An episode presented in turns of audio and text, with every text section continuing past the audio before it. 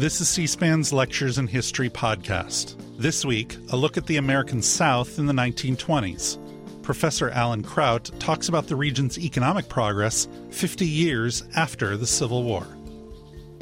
Welcome to our special guest, C SPAN, this afternoon. Uh, I'm Alan Kraut from the Department of History at American University, and this is a class uh, in the South since Reconstruction. Uh, today we're going to be talking about the South during the 1920s. Um, but first, I want to sort of remind us of, of what we've been talking about. You know, there was a very, very special generation of politicians that began uh, to affect Southern life and Southern politics in the early part of the 20th century. These progressive politicians were primarily concerned with the needs of the middle class, with scientific management, with harnessing competition within the marketplace, uh, and with taking care of society's producers, the workers, the farmers, the people, some of the same people that the populists had been concerned with in the 1890s. It gave rise to a, a new generation of Southern politicians. People with colorful names like Hoke Smith and Ben Tillman, Pitchfork Ben Tillman, uh, Big Jim Hogg from Texas, James Vardaman and Theodore Bilbo from Mississippi, and of course from Louisiana, Huey Long. These politicians were at one and the same time uh, corrupt. Uh, many of them were racists. They were colorful. They were dramatic speakers, dynamic speakers.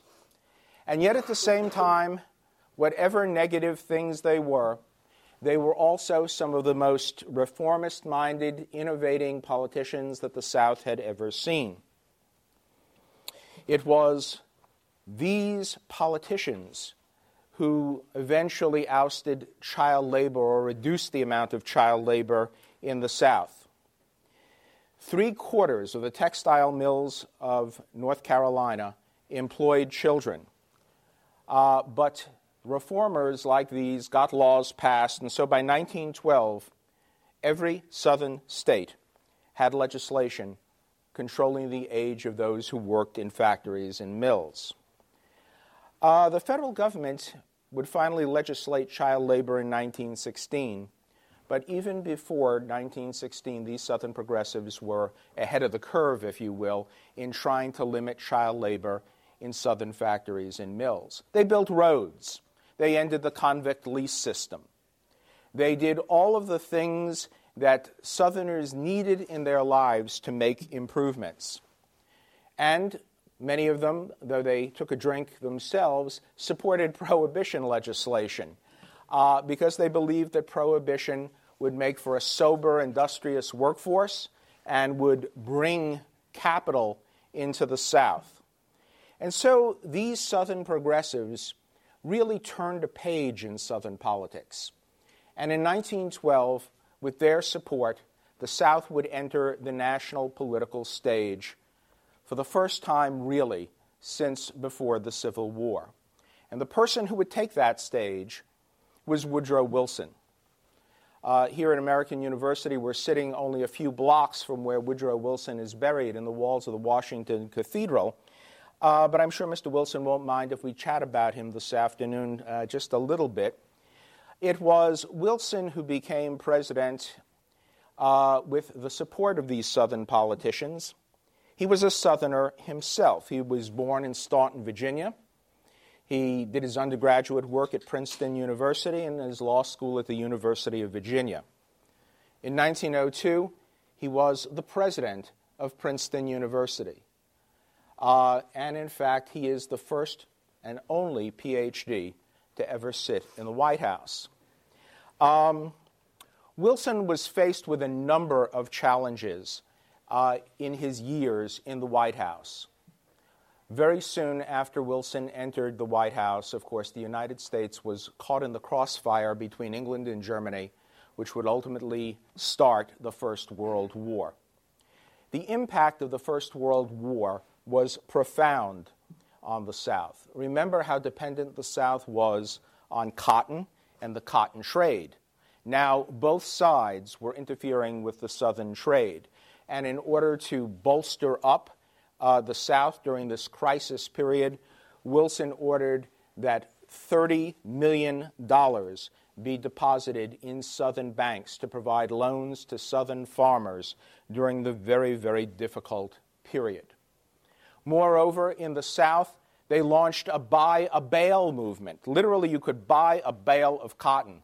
Even Gimbel's, a famous department store in New York City, uh, had bales of cotton piled up so that customers could help the South by going out when they went shopping at Gimbel's and buying a bale of cotton. Uh, suddenly, the country was surrounding the South and supporting the South because the South was suffering. During the beginning of the fashion season uh, in 1914, 1915, uh, Southern women of good family and society promised that their ball gowns would be made of cotton in support of the South. And so the South now was sort of at the center of American concerns, even as Mr. Wilson was looking at England and looking at Germany and wondering perhaps when the United States would be getting into the war, something he did not look forward to. While this was going on, Wilson was also building up, of course, America's arsenal, and we were beginning to train troops. Uh, that training, of course, would escalate after our actual entry into the war. What Wilson did, good Southerner that he was, was to establish a number of Army training camps in the South. There was also the chemical factories at Muscle Shoals, Alabama, and the naval station at Biloxi, Mississippi uh, Wilson made sure that if there was going to be money made as a result of World War I, at least some of that money would accrue to the South and would bolster the Southern economy. And so uh, he begins to work away at seeing that there are investments and jobs and production in the South. Moreover, he mandates that there are going to be Northerners and Southerners fighting together side by side and training together in the South. This was the first time since the Civil War that a conscious effort had been made to make sure that those from different sections would be able to get to know one another and fight together. Typically, the first time the South and North people ever, ever fought alongside each other was during the Spanish and American War. Yes, but that was a small scale war. We didn't have the kinds of training camps newly established in the South the way we did for World War I. Ari? It was my understanding that uh, the, the, the, regimental system uh, that was in common use in Europe w- was abandoned uh, by the United States because when uh, a regiment is composed entirely of people from a certain locale, if that regiment is, is uh, annihilated, then uh, all the young men of a certain age, uh, of course, vanish from a certain from that area, and there's a, uh, a vacuum uh, left in their wake. Right, and there was an effort to make sure that no one part of the country, no one state, no one locality uh, had that kind of loss, which happened often in the Civil War.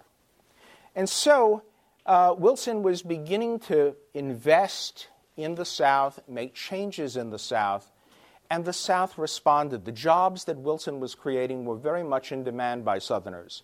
Um, young men from Appalachia and young women too came down out of the mountains to work in these jobs, to work in these plants, to make money, more money than their families had ever seen before in some cases. It had a tremendous impact on towns as well. After all, when you have young uh, adults working in towns, they've got to find a place to live. Well, that means hotels and rooming houses. Uh, they have to have a place to eat. Well, luncheonettes and small restaurants. They have to buy things. The stores were doing better than ever. In other words, the early years of World War I uh, were in many ways a great boom to the South. Now, not all Southerners uh, experienced that boom in the South. African Americans did not benefit from Woodrow, Wilson's presidency. No one brought segregation more firmly to Washington, D.C., and to other parts of the country than Woodrow Wilson. He was very, very much uh, the racial segregationist. He segregated the United States Post Office uh, and certainly did not object to the segregation of the armed services. Dan? I was just curious, so is that why one of the largest migrations is during World War I? One of the large African American migrations to the northern cities? Yes, you anticipate my point exactly. Okay. Actually, Uh, wondering also how many actually in total is it at this point? Are there numbers? like you know? Yeah, yeah, yeah. About uh, 320,000 went north uh, during this period, during the war itself, uh, which is about a little under 5% uh, of the population, of the African American population of the South. Uh, a decade later, that would continue, would continue into the 20s, and 615,000 went during the decade of the 1920s. Uh, why were they leaving? Well, we've talked a little bit before about the migration that began in the 1890s, the so called Great Migration of young African Americans wanting to escape sharecropping and tenant farming and start a new life. Well, now, with the war on, there were job opportunities in the North too. And since job opportunities for African Americans in the South were very, very uh, circumscribed, to say the least, uh, there, there were opportunities in the North. And when the United States finally did enter the war, that meant that young men were leaving to go fight for their country. Well, they left jobs. Some of those jobs might go to young African Americans who are now beginning to move out in ever greater numbers. Southerners had mixed feelings about this. At first, white Southerners said, let them go. If they want to go out of the South, that's fine. Let them leave. Uh, but it was very, very clear that not all Southerners felt that way about it. And as many Southern businesses began to see their labor supply drying up, newspaper editors began to publish articles in their newspapers and say, Southerners are fools. They're allowing their workforce to leave the South and go to the North. Why don't they do something? Why isn't something done? And in fact, there were efforts, as there were in the earlier period, sometimes very brutal and nasty efforts uh, to keep African Americans from leaving. Uh, going down to a train station, for example, uh, as the police often would, and asking African Americans in the train station, uh, Do you have a ticket? Uh, and if they said, Yes, we have a ticket, here's the ticket for the train, taking the ticket and ripping it up and saying, Now you don't. Uh, these kinds of things happened, and they happened often enough so that we can talk about a pattern. Moreover, those who managed to get into the armed services, and remember, the armed services has always been, in the era before the voluntary army, a way of uh, taking young men, and it was in those days only young men, uh, into an occupation where they could earn a living uh, and possibly even something useful for after they got out of the army. Well, the army was segregated. And African Americans who went into the army found themselves either in segregated units or in menial occupations as a cook, cleaning latrines, doing laundry. Uh, and that, too, of course, was very, very uh, unsettling and demeaning and just plain rotten. Did you have a question? Okay. And so um, that is the structure of what the war did for the South. In fact, it was a very important injector of economic energy into the South and shuffled uh, society in a particular kind of way. As a result of the income made during the war and in wartime occupations, uh, those who had loans were able to pay them off.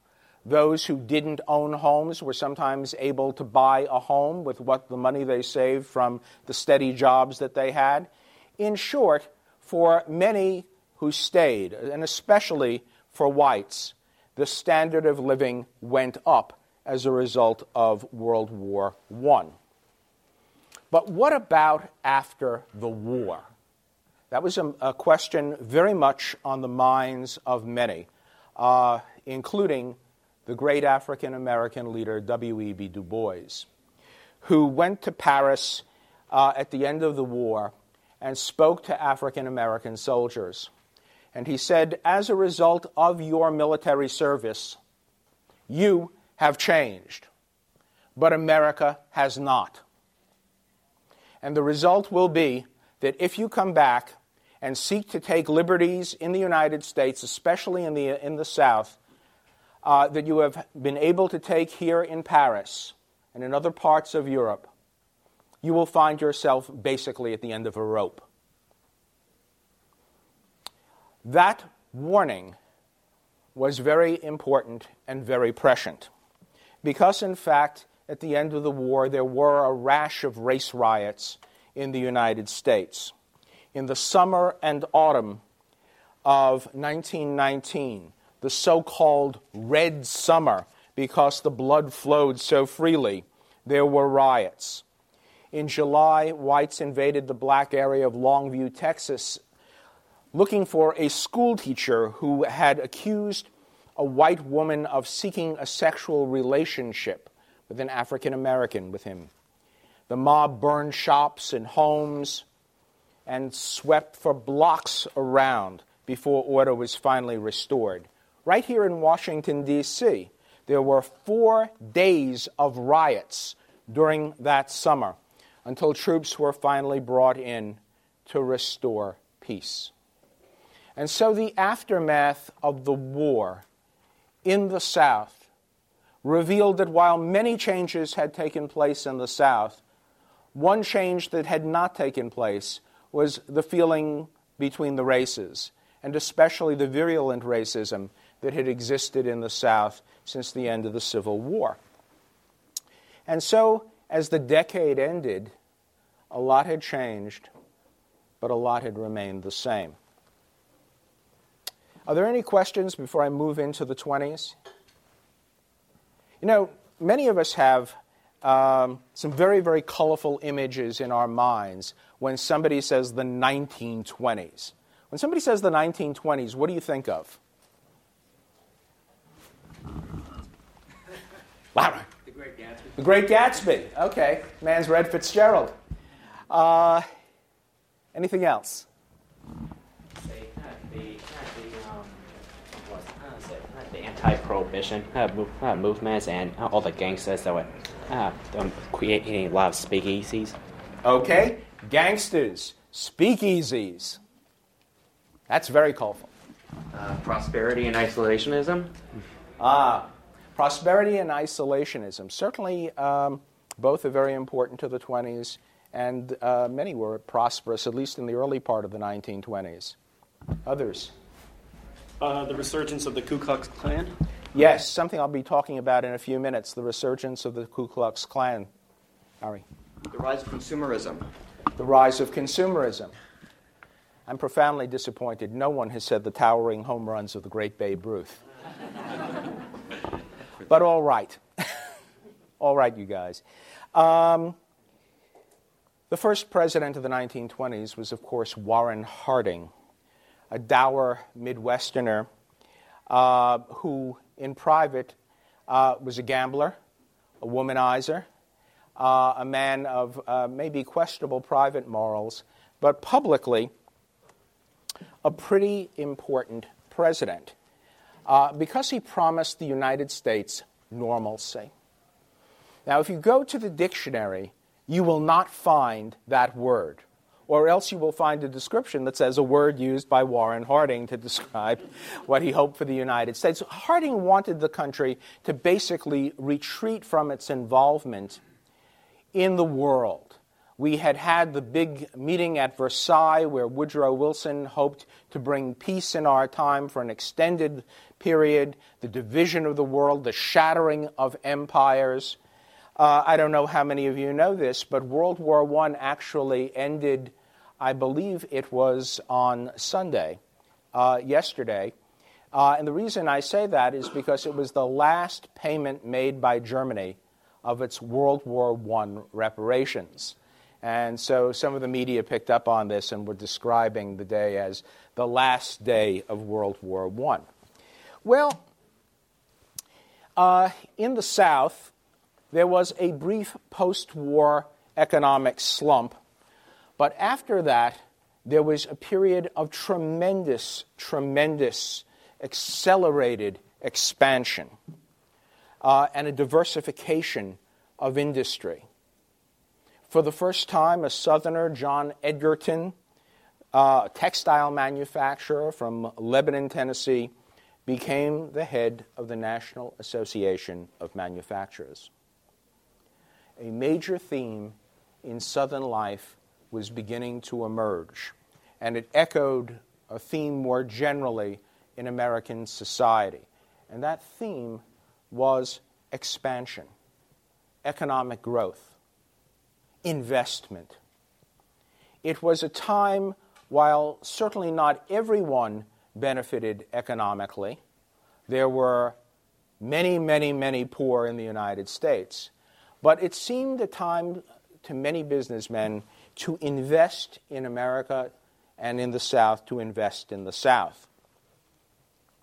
Southerners were building, generating power. By 1925, there were 10 hydroelectric stations that had a capacity of 483,000 horsepower and supplied energy for 300 cotton mills, as well as towns uh, and cities in the Piedmont area uh, of the Carolinas. That's just an example of what Southerners wanted to do.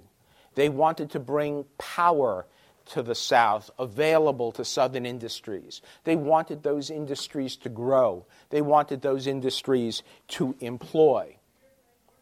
We've spoken before about mills and the growth of mills and the importance of mills. Once again, Southerners began to advocate from every pillar and pulpit the building of mills. In Gaston, North Carolina, uh, they developed the motto organize a mill a week. Well, maybe not a mill a week, but certainly Southerners were beginning to realize that mills had a tremendous advantage. For one, it pulled Southerners who were impoverished on the land as tenant farmers and sharecroppers into the mill organization. And remember, what we've said about this is that the mills were very, very paternalistic. They practiced a kind of industrial paternalism to which many Southerners responded very positively. The wages were kept down so that Southern mills could compete uh, with mills elsewhere in other countries and in the North. But in exchange for keeping the wages down, the mill owners often provided goods and services to workers that they might not otherwise have access to. Access to a physician, access uh, to holiday celebrations, picnics on the 4th of July, access uh, to athletic equipment and programs for the workers and for their children as well. And so all of these things were about business and about a kind of boosterism that became very, very common in the South. Suddenly, Southerners began to realize that an awful lot could be gained through advertising and how important advertising could be to the promotion of their mills and other kinds of businesses. They began to describe advertising as almost a god. Uh, and Atlanta, the center of advertising in, in the South, as a kind of mecca, a hub, almost in, in religious terms, because they expected good things to result from this marriage of business and advertising. Um, for Southerners who worked in the mill, uh, there were prosperous times, but of course not as prosperous as in other parts of the country. Uh, the labor costs were way down. In Mississippi, a mill worker uh, in the period of the early 1920s could earn about 40 cents an hour. In Virginia, 35 cents an hour. In Alabama, 21 cents an hour. Um, but this compared very unfavorably with uh, the 50 cents or 55 cents an hour that you could earn in a Massachusetts mill. In other words, Southerners were accepting the lower wage because, in fact, many of them simply didn't know what the wages were in other parts of the country. And unionization had not entered the South yet, and indeed, in many parts of the South, the textile mills would not be organized until well after the Second World War.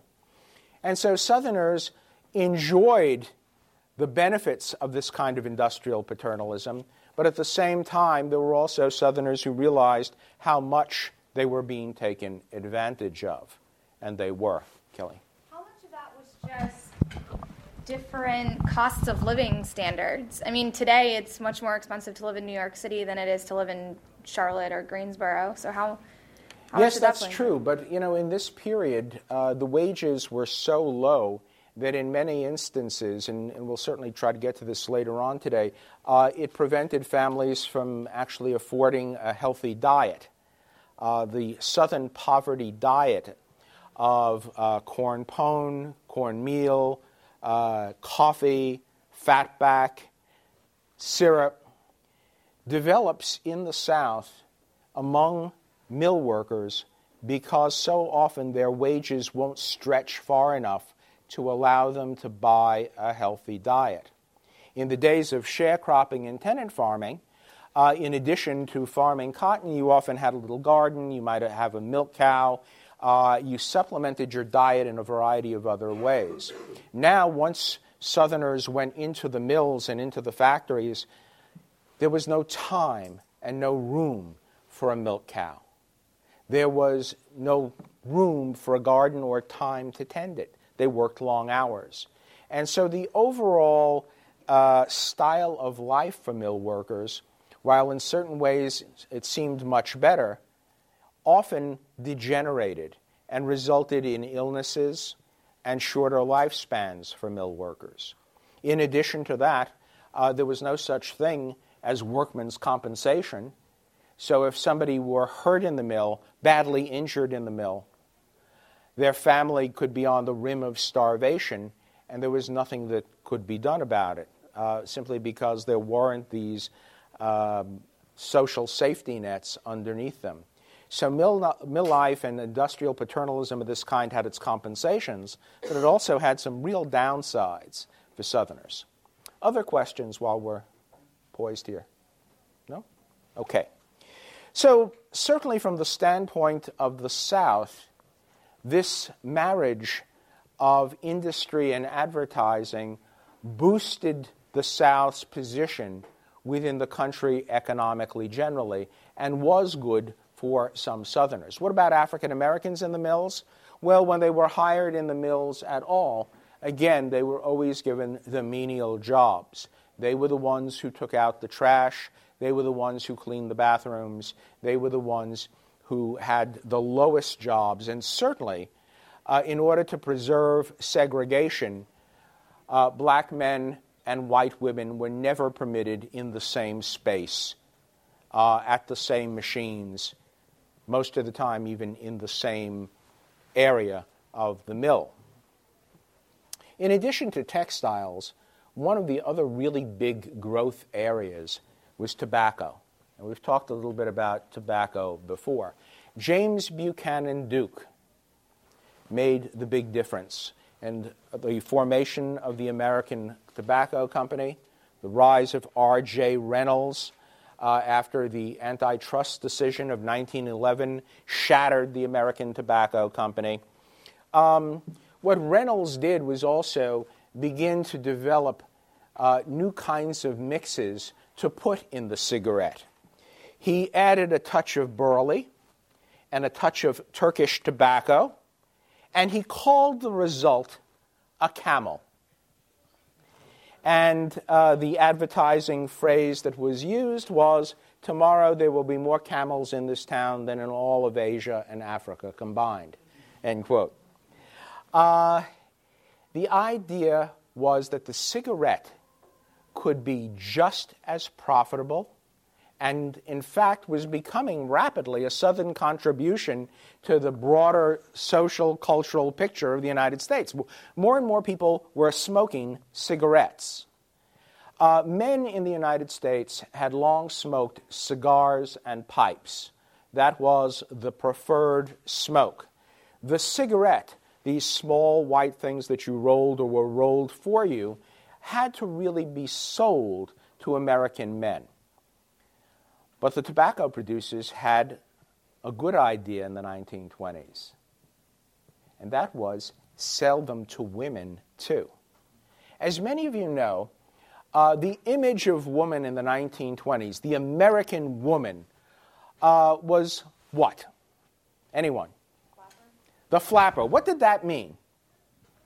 Uh, very not shapely dresses that were kind of slinky, and the hat and spit curls and and and, and shoes. Oh, and the long cigarette holders. And the long cigarette holder, and uh, a kind of, if not loose, at, at least lenient sort of behavior.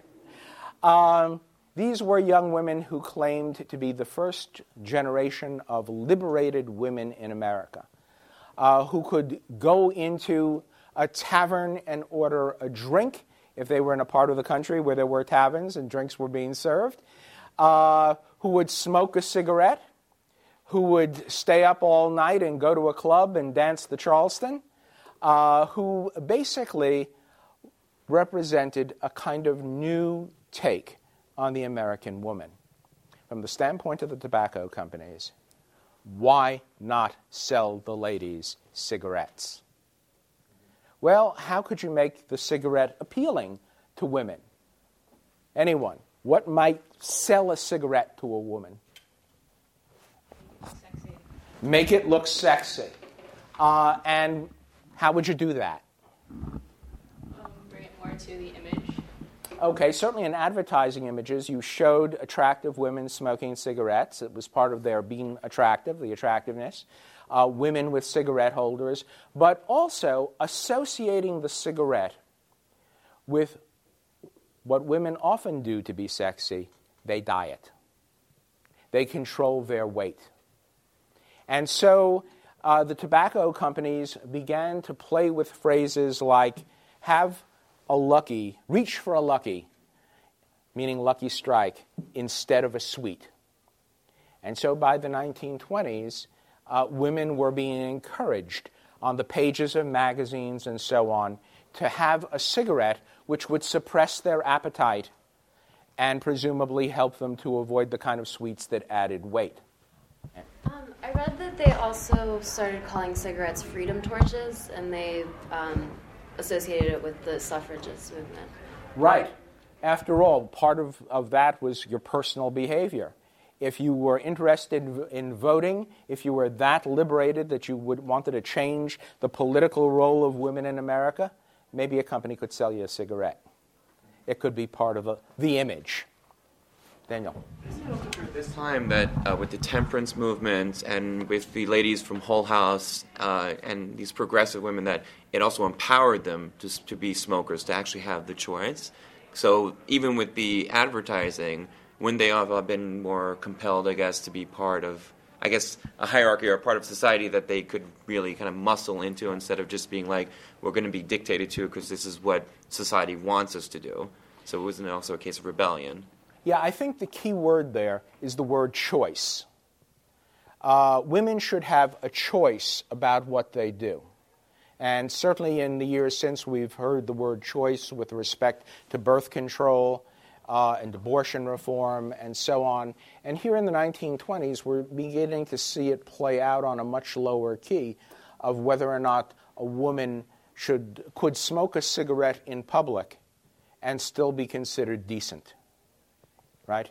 And that's, that's what's at stake here the issue of decency, of moral decency, uh, and this item. And this became the item that embodied choice and liberation.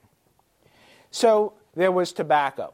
One other product I want to mention that comes from the South and into uh, sort of the general American marketplace, and that is Coca Cola.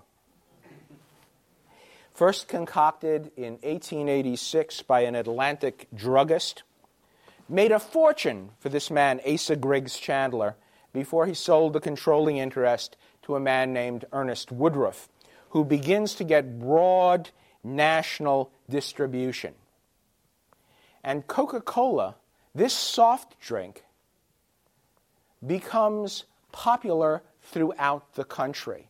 It even affects American mores. Southern office managers had long given their employees a break at 10 o'clock and a break at 3 p.m. Two breaks per day. Coca Cola became integrated into those breaks. It became, in effect, a Coke break. Um, or Coca Cola, picking up on this, drafted the advertising phrase, the pause that refreshes. Now you drink a Coca Cola and you go back to work refreshed. Uh, in the wintertime in the north, of course, there were many workers who didn't want Coca Cola, so it becomes translated as the coffee break. The coffee break at 10 and the coffee break at 3. But my point is this the South, rather than being out of it economically with respect to the rest of the country, a place aside and separate, is now beginning to produce items that are prevalent in the national marketplace, that are in demand. And the economy is spreading. Yes, the tobacco companies begin in the South. James Buchanan Duke owns plenty of property in the South. But eventually, the corporate offices of the American Tobacco Company will be in New York. Um, that's important because you begin to see the connection between Northerners and Southerners over these items that have transcended sectional uh, boundaries and become very much part of the national cultural scene. Cigarettes, Coca Cola, textiles, um, all of these things are now the South's contribution uh, to the United States more generally. Agriculture, of course, lags behind. And agriculture is responsible still in the 1920s for employing more Southerners than any other economic endeavor. 67% of Southerners are earning their livings in agriculture. And they are, as they had been even before the Civil War, buying things in protected markets and selling in unprotected markets. And Southerners, as they had before, demand protection. They want tariffs which will protect what it is that they produce. Um, and they get it. The emergency tariff of 1921, uh, passed during the Harding administration, includes peanuts, wheat, corn, wool, and long staple cotton. Very important. The Fordney McCumber tariff of 1922 lists more than 200 agricultural products. Uh, some say it is the first tariff in American history to really give the South a fair deal. Now, why is it possible to get these tariffs in the 1920s when you couldn't get them before? Anyone? What does the South have now that it didn't have earlier? A higher income now? Uh, no, I was thinking politically. Congress. Uh, not a majority, but Seniority. seniority. Uh, seniority within the committee system. Remember those Southern Democrats who keep getting elected and elected and elected? Well, they gain seniority in the committee system. They begin to become some of the most important wheelers and dealers within Congress. Um, and even though a later tariff, the McNary Haugen Bill of 1928, isn't passed, uh, it nevertheless indicates that the South is beginning to push back economically within the political process. And that hadn't happened since before the Civil War. So, um, the 1920s is a very important time for Southern agriculture. At times, it is also a tragic time for Southern agriculture. The downturn in cotton prices in the early 1920s, the infestation of the boll weevil uh, also in the 1920s, makes time and life very, very tough for many, many Southern farmers. And along with those tough times, uh, there is a decline in the quality of life and in the diet of many Southerners. Uh, there are illnesses uh, such as pellagra that begin to bedevil Southerners in a way that um, was increasing rather than decreasing. And so the 1920s, while it's prosperous for those who are entering the new diversified economy of the South, is hardly a wonderful time for everyone. Not everyone is having a good time in the 1920s. And certainly, if you were a cotton farmer in the South, it was a difficult time.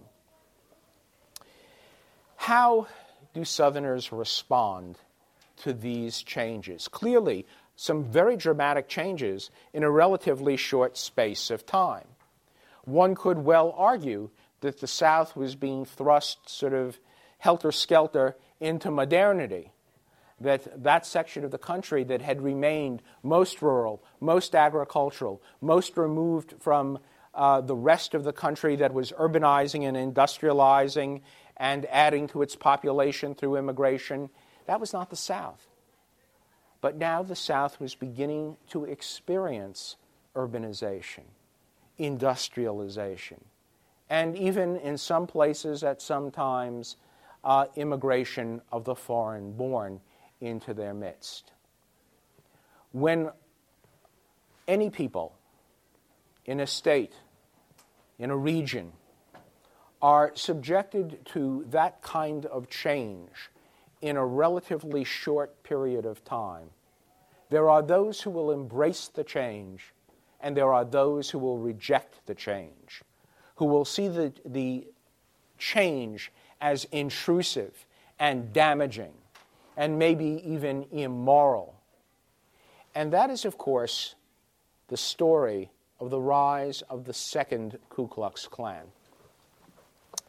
As you know from what we've talked about, the first Klan was very active in the 1860s and 70s and was very much a response to the change in the status of African Americans following the Civil War the 13th Amendment ending slavery, the 14th Amendment uh, granting citizenship, the 15th Amendment ensuring voting rights, and so on. And the Klan uh, was a white response to that. It consisted of terror, hangings, whippings, beatings, killings, lynchings. It was a very, very brutal response. And we've seen the pictures of the lynchings and seen the response of the public who treated those lynchings in many cases, the white public did, as an, in an almost festive kind of way, making them the occasion for picnics uh, and family outings to watch a human being uh, being killed at the end of a rope. Postcards that were published showing lynching victims hanging from a tree. The revival of the Ku Klux Klan in 1915 coincided in many ways with the changes that we have been talking about, with demographic changes in the population, and certainly the immediate appearance of the Klan uh, coincided with the opening of Birth of a Nation in 1915.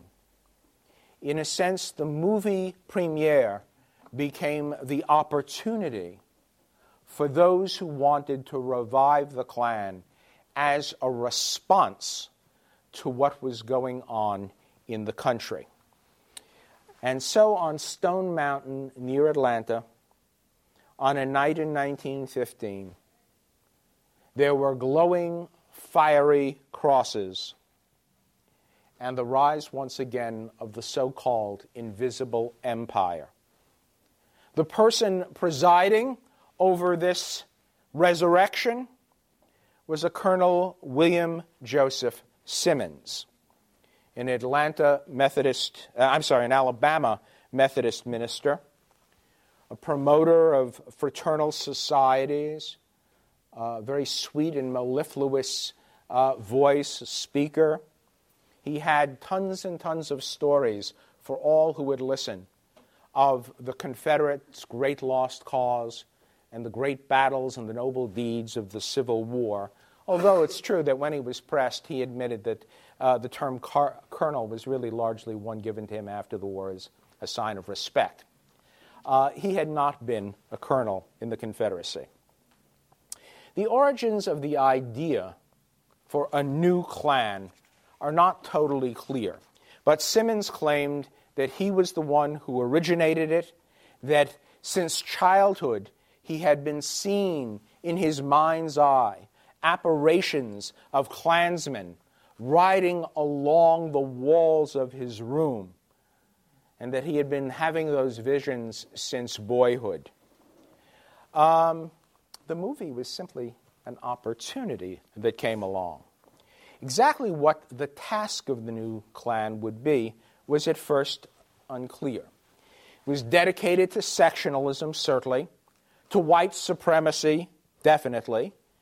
Uh, the Klan endorsed 100% Americanism, and it limited its membership to white members of a Protestant church. So, no Catholics, no Jews, uh, no one who in any way could be regarded as an outsider. For nearly five years, that is from about 1915 to 1920, Simmons tried to keep the Klan alive. Uh, it languished really. By the summer of 1920, he had only about 2,000 people signed up for the new Ku Klux Klan. But then he did something smart. He took on some partners.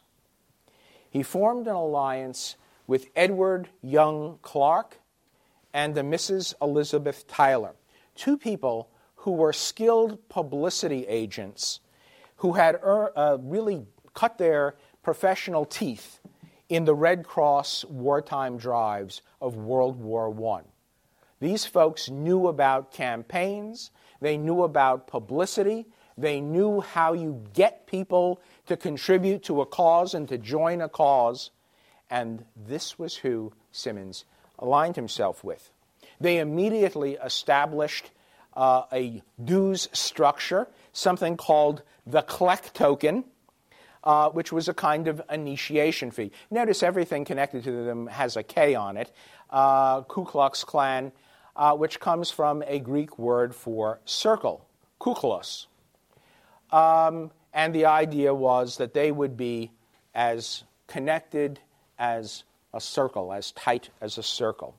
Uh, the Klectoken, in this case, the initi- initiation fee, was $10, $8 of which, of which accrued back uh, to Simmons, uh, Clarke, and um, Tyler. For this, you got to come to meetings.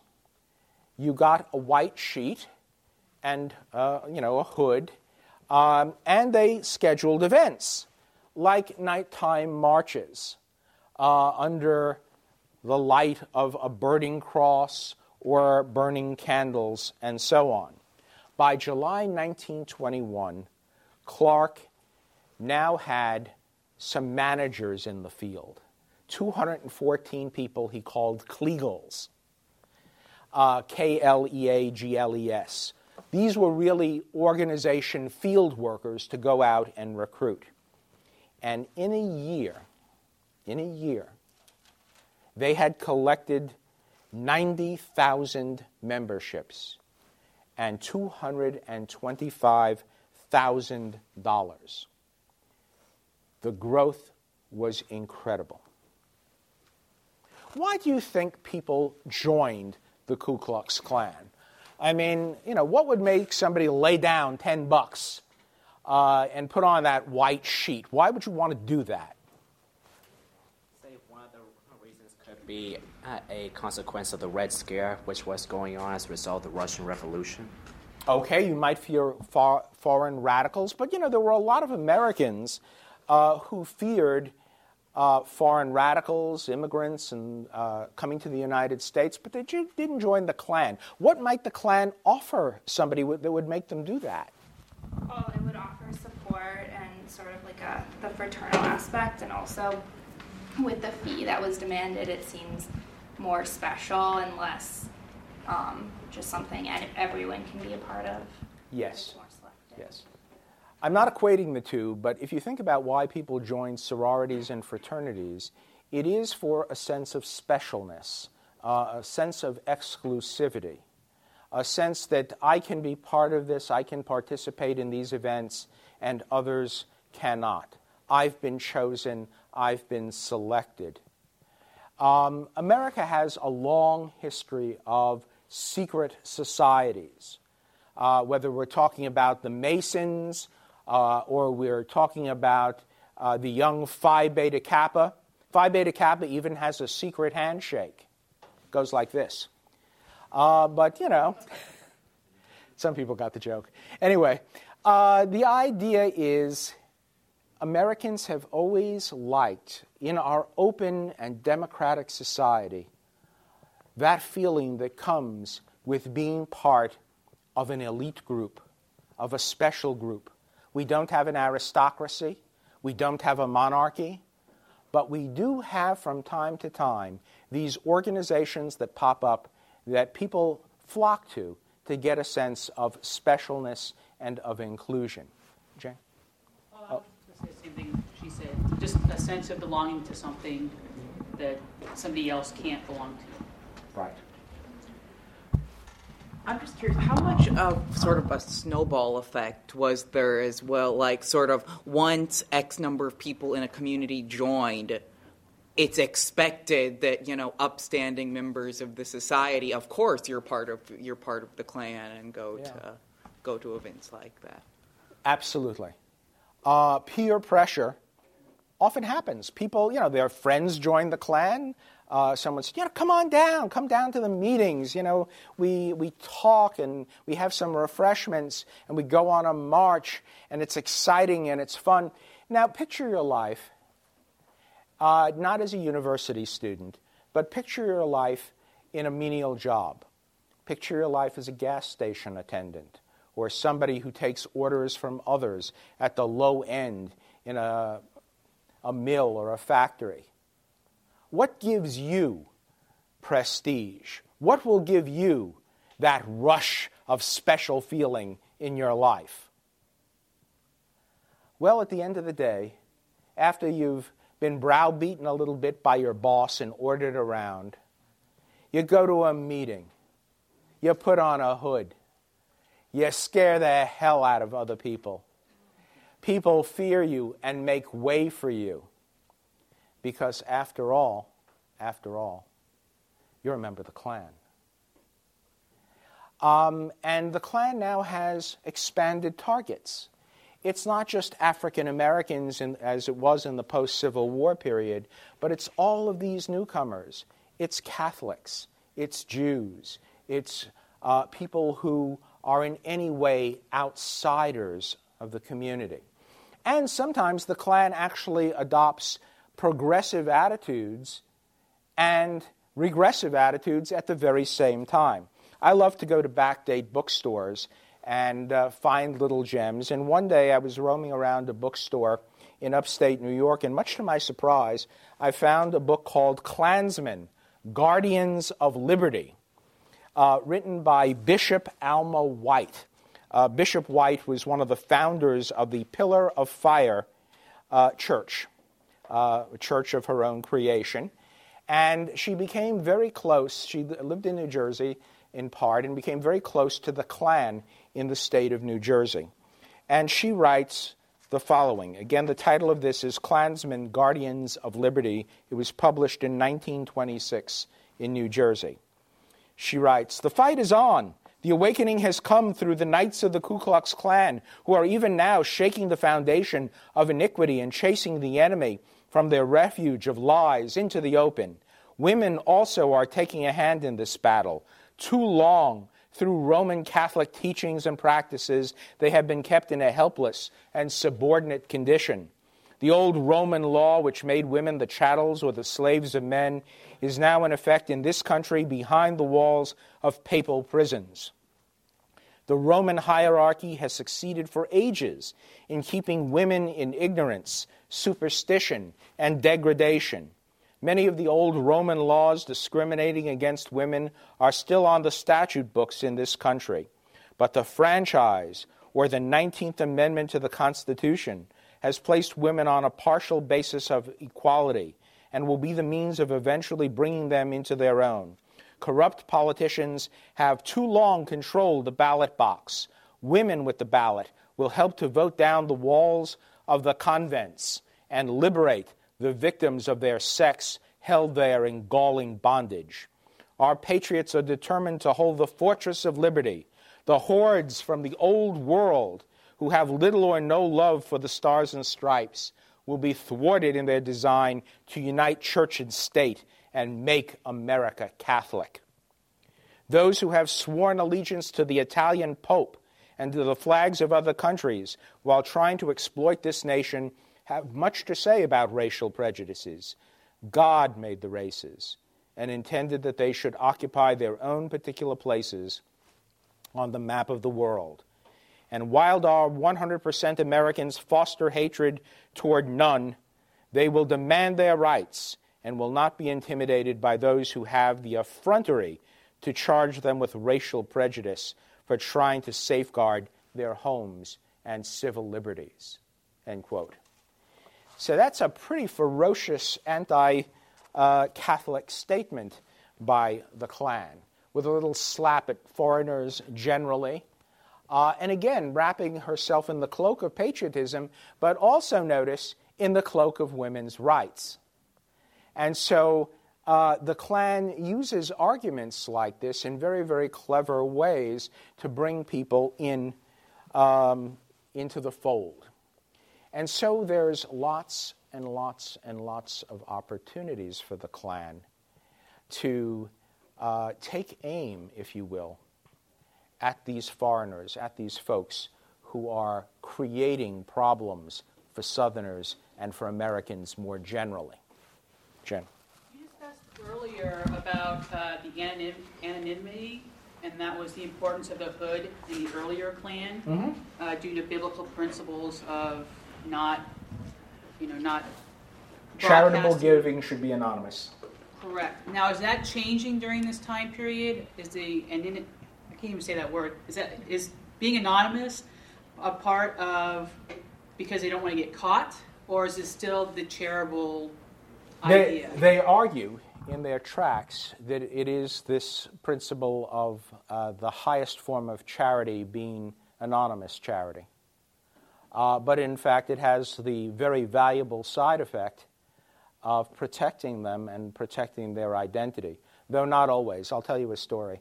When I was doing research in the South a number of years ago, um, I met a man in Goldston, uh, North Carolina, and uh, he told me about two brothers named Cohen who had owned a kind of uh, an everything store, which sometimes Southerners called the Jew store, uh, because it was often owned by Jewish merchants or peddlers uh, that had become merchants. They sold um, clothing, they did all kinds of, of trade and things that people needed.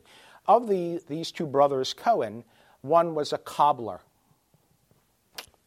And one day a man came into the store and said, uh, Would you fashion a heel for me? Uh, because one leg is shorter than the other so that my boots touch the ground at the same time. And the Cohen brother, who was the cobbler, did that for him. And about a week later, the Klan had a march down the center of town. Uh, the Cohen brothers did not run, they did not flee. They instead came out onto the sidewalk as other people did to watch the great white line come down the middle of the street. And as he was standing there watching the Klansmen pass, the Cohen brother, who was the cobbler, noticed a heel, a boot heel, under one of the robes. My goodness, wasn't that a familiar heel? Uh, and it was clopping along down the street past his store. About a week later, the gentleman came back uh, and he asked for an adjustment on the heel to build it up a little more in a certain way. The Cohen brothers took the boot from him and said, Well, see, you've been doing a little walking on this heel, like down the middle of Main Street. And the man looked at him and he smiled and he said, Oh, Mr. Cohen, we mean y'all no harm. It's them Yankee Jews from New York we hate. you one of us. Uh, and it was an odd statement. Uh, I'm not sure Mr. Cohen really appreciated it. Uh, but nevertheless, it demonstrates something about the Klan. The people who lived in town, the merchants whom they knew, the people who they dealt with day to day, who in fact were Jews or Catholics or African Americans, were individuals who, on some level at least, they accepted daily intercourse with. In the abstract, they loathed them. At Klan rallies, they denounced them. If a social moray or custom was violated, they're perfectly capable of lynching them. And that is the complexity, of course, of the Klan and its publics. They rode by night, they did violence, and most of all, what they were was a response to people who feared being left behind, who feared not being part of this new America that was taking shape. Fear is a powerful, powerful motivator. It will make one do incredible things, often things that are not really very uh, praiseworthy. And certainly the members of the Ku Klux Klan, of the second Ku Klux Klan, who in fact in the 1920s marched down the center of Pennsylvania Avenue uh, right past the Capitol, uh, were capable of doing horrible things. They themselves, from what we know of them, from the studies that historians and others have done with them, of them, were responding to circumstances that made them fearful. It was a response and a lashing out out of their own anxieties of a, a, a, for a modernity that seemed to be, in many ways, passing them by. The churches in the South were by no means aligned with the Ku Klux Klan. There's no evidence that any church of any denomination uh, in the South built a firm alliance with the Klan. But there were ministers and there were churches that made alliances like Alma White did and allowed Klansmen to speak from their pulpits and the Klan became a part, if you will, of community life in the South. An ugly underside and a response to the direction that the nation and the rest of the South was going. That was not the only response. One more to discuss. How many of you have ever heard of the Scopes trial? Oh, good. Okay, who would like to tell us what that trial was about? Uh, teaching of evolution in public schools in Tennessee. Yes. John Scopes was a school teacher, um, a high school teacher. And in 1925, a law had been passed forbidding the teaching of evolution a law by the state of Tennessee. John Scopes was persuaded by some of his friends and some members of the American Civil Liberties Union to test that law. And so Scopes taught evolution. He was arrested. Uh, he was told that he was going to be prosecuted, and he was. Uh, and the World's Christian Fundamental Association brought in no lesser light than William Jennings Bryan to assist the prosecution, to prosecute Scopes. Now, we've encountered Bryan before, right? He ran for the Democratic Party presidency in 1896, was defeated. He would serve as Secretary of State under Woodrow Wilson. He was seeking to revive a career that uh, was on the downswing to be sure. He was 65 years old, and now he was involved in one of the most colorful exciting trials going on in this country. For the defense, the ACLU brought in who? Anybody know? Yes, Clarence Darrow, one of the most renowned defense attorneys, attorneys of his era. A man known for a kind of silver tongue and a silver tongue with a sharp edge. Uh, he was a brilliant, brilliant litigator. And so now you had William Jennings Bryan in opposition to Clarence Darrow. And what was at stake was the teaching of evolution. Why was the teaching of evolution such a big deal? Because the other reaction to the rise of modernism was dispensationalism in the Christian church. The idea that you should move back to a more fundamentalist base or a more uh, foundations of the base, so limit the role of women um, and more to a liberal or a, a literal biblical interpretation. Uh, Right. The world was formed in seven days, kind of thing. That's right. To a religious fundamentalism which the state of Tennessee and many in the state of Tennessee wanted to embrace. And so now these two giants, uh, known as some of the most articulate people of their age, were going to argue this. It was covered uh, by the press. There were a hundred newspapermen that were sent uh, into Tennessee to cover this trial. Uh, there were 22 Western Union operators uh, to send out word of what was happening as it became obvious. There were motion picture cameras of the era. Uh, WGH, I'm sorry, WGN of Chicago uh, had a hookup, and there was somebody who was narrating the trial as it was proceeding. It was brutally, brutally hot in July. Uh, and so, for part of the trial, they actually moved the entire trial out onto the lawn of the courthouse where the arguments continued.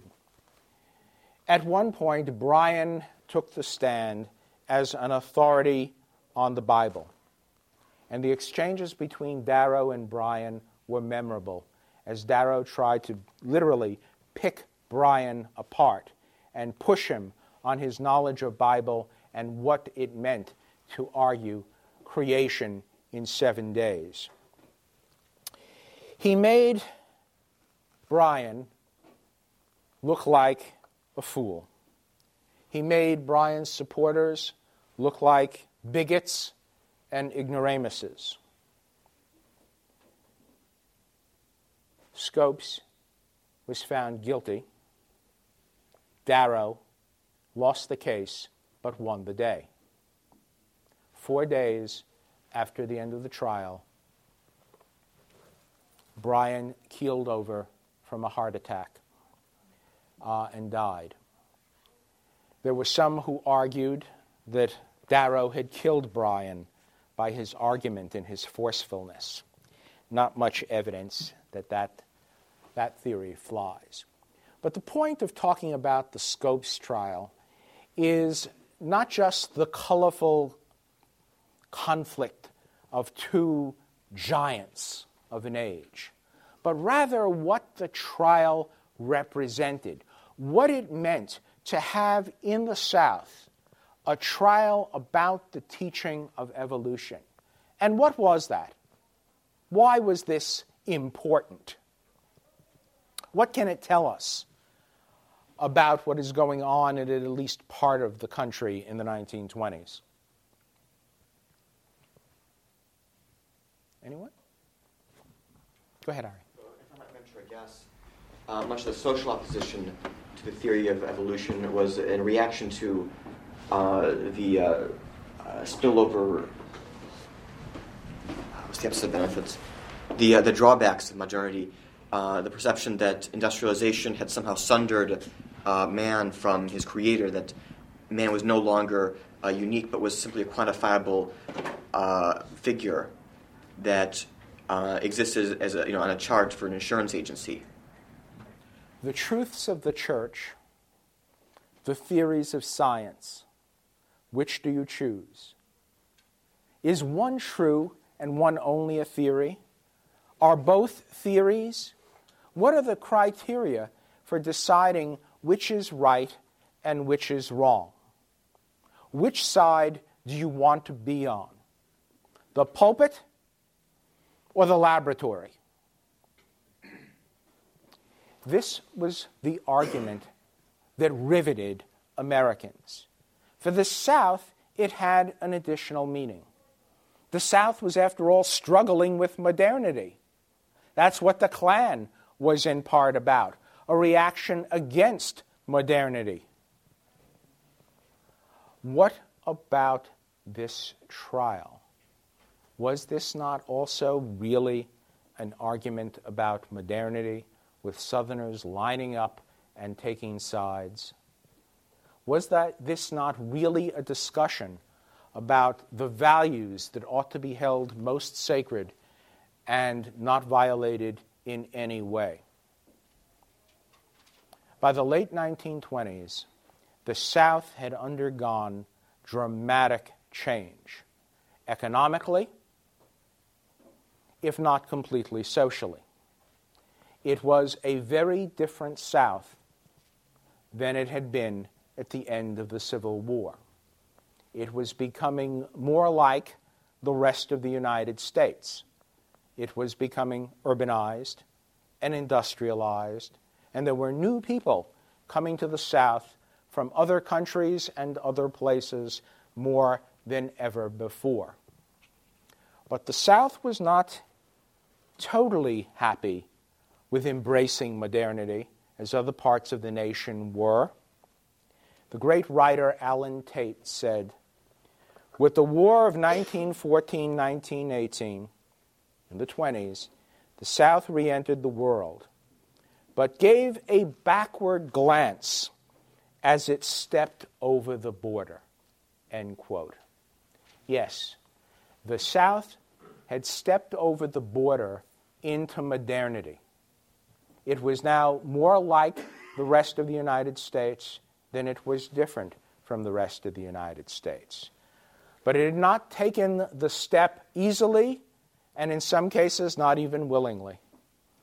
And there were still some Southerners, those in the Klan, those who wanted to prosecute John Scopes, who wanted to take one long last look backward into another time, into another era, when more familiar values, more sacred values, were shared by their neighbors with themselves.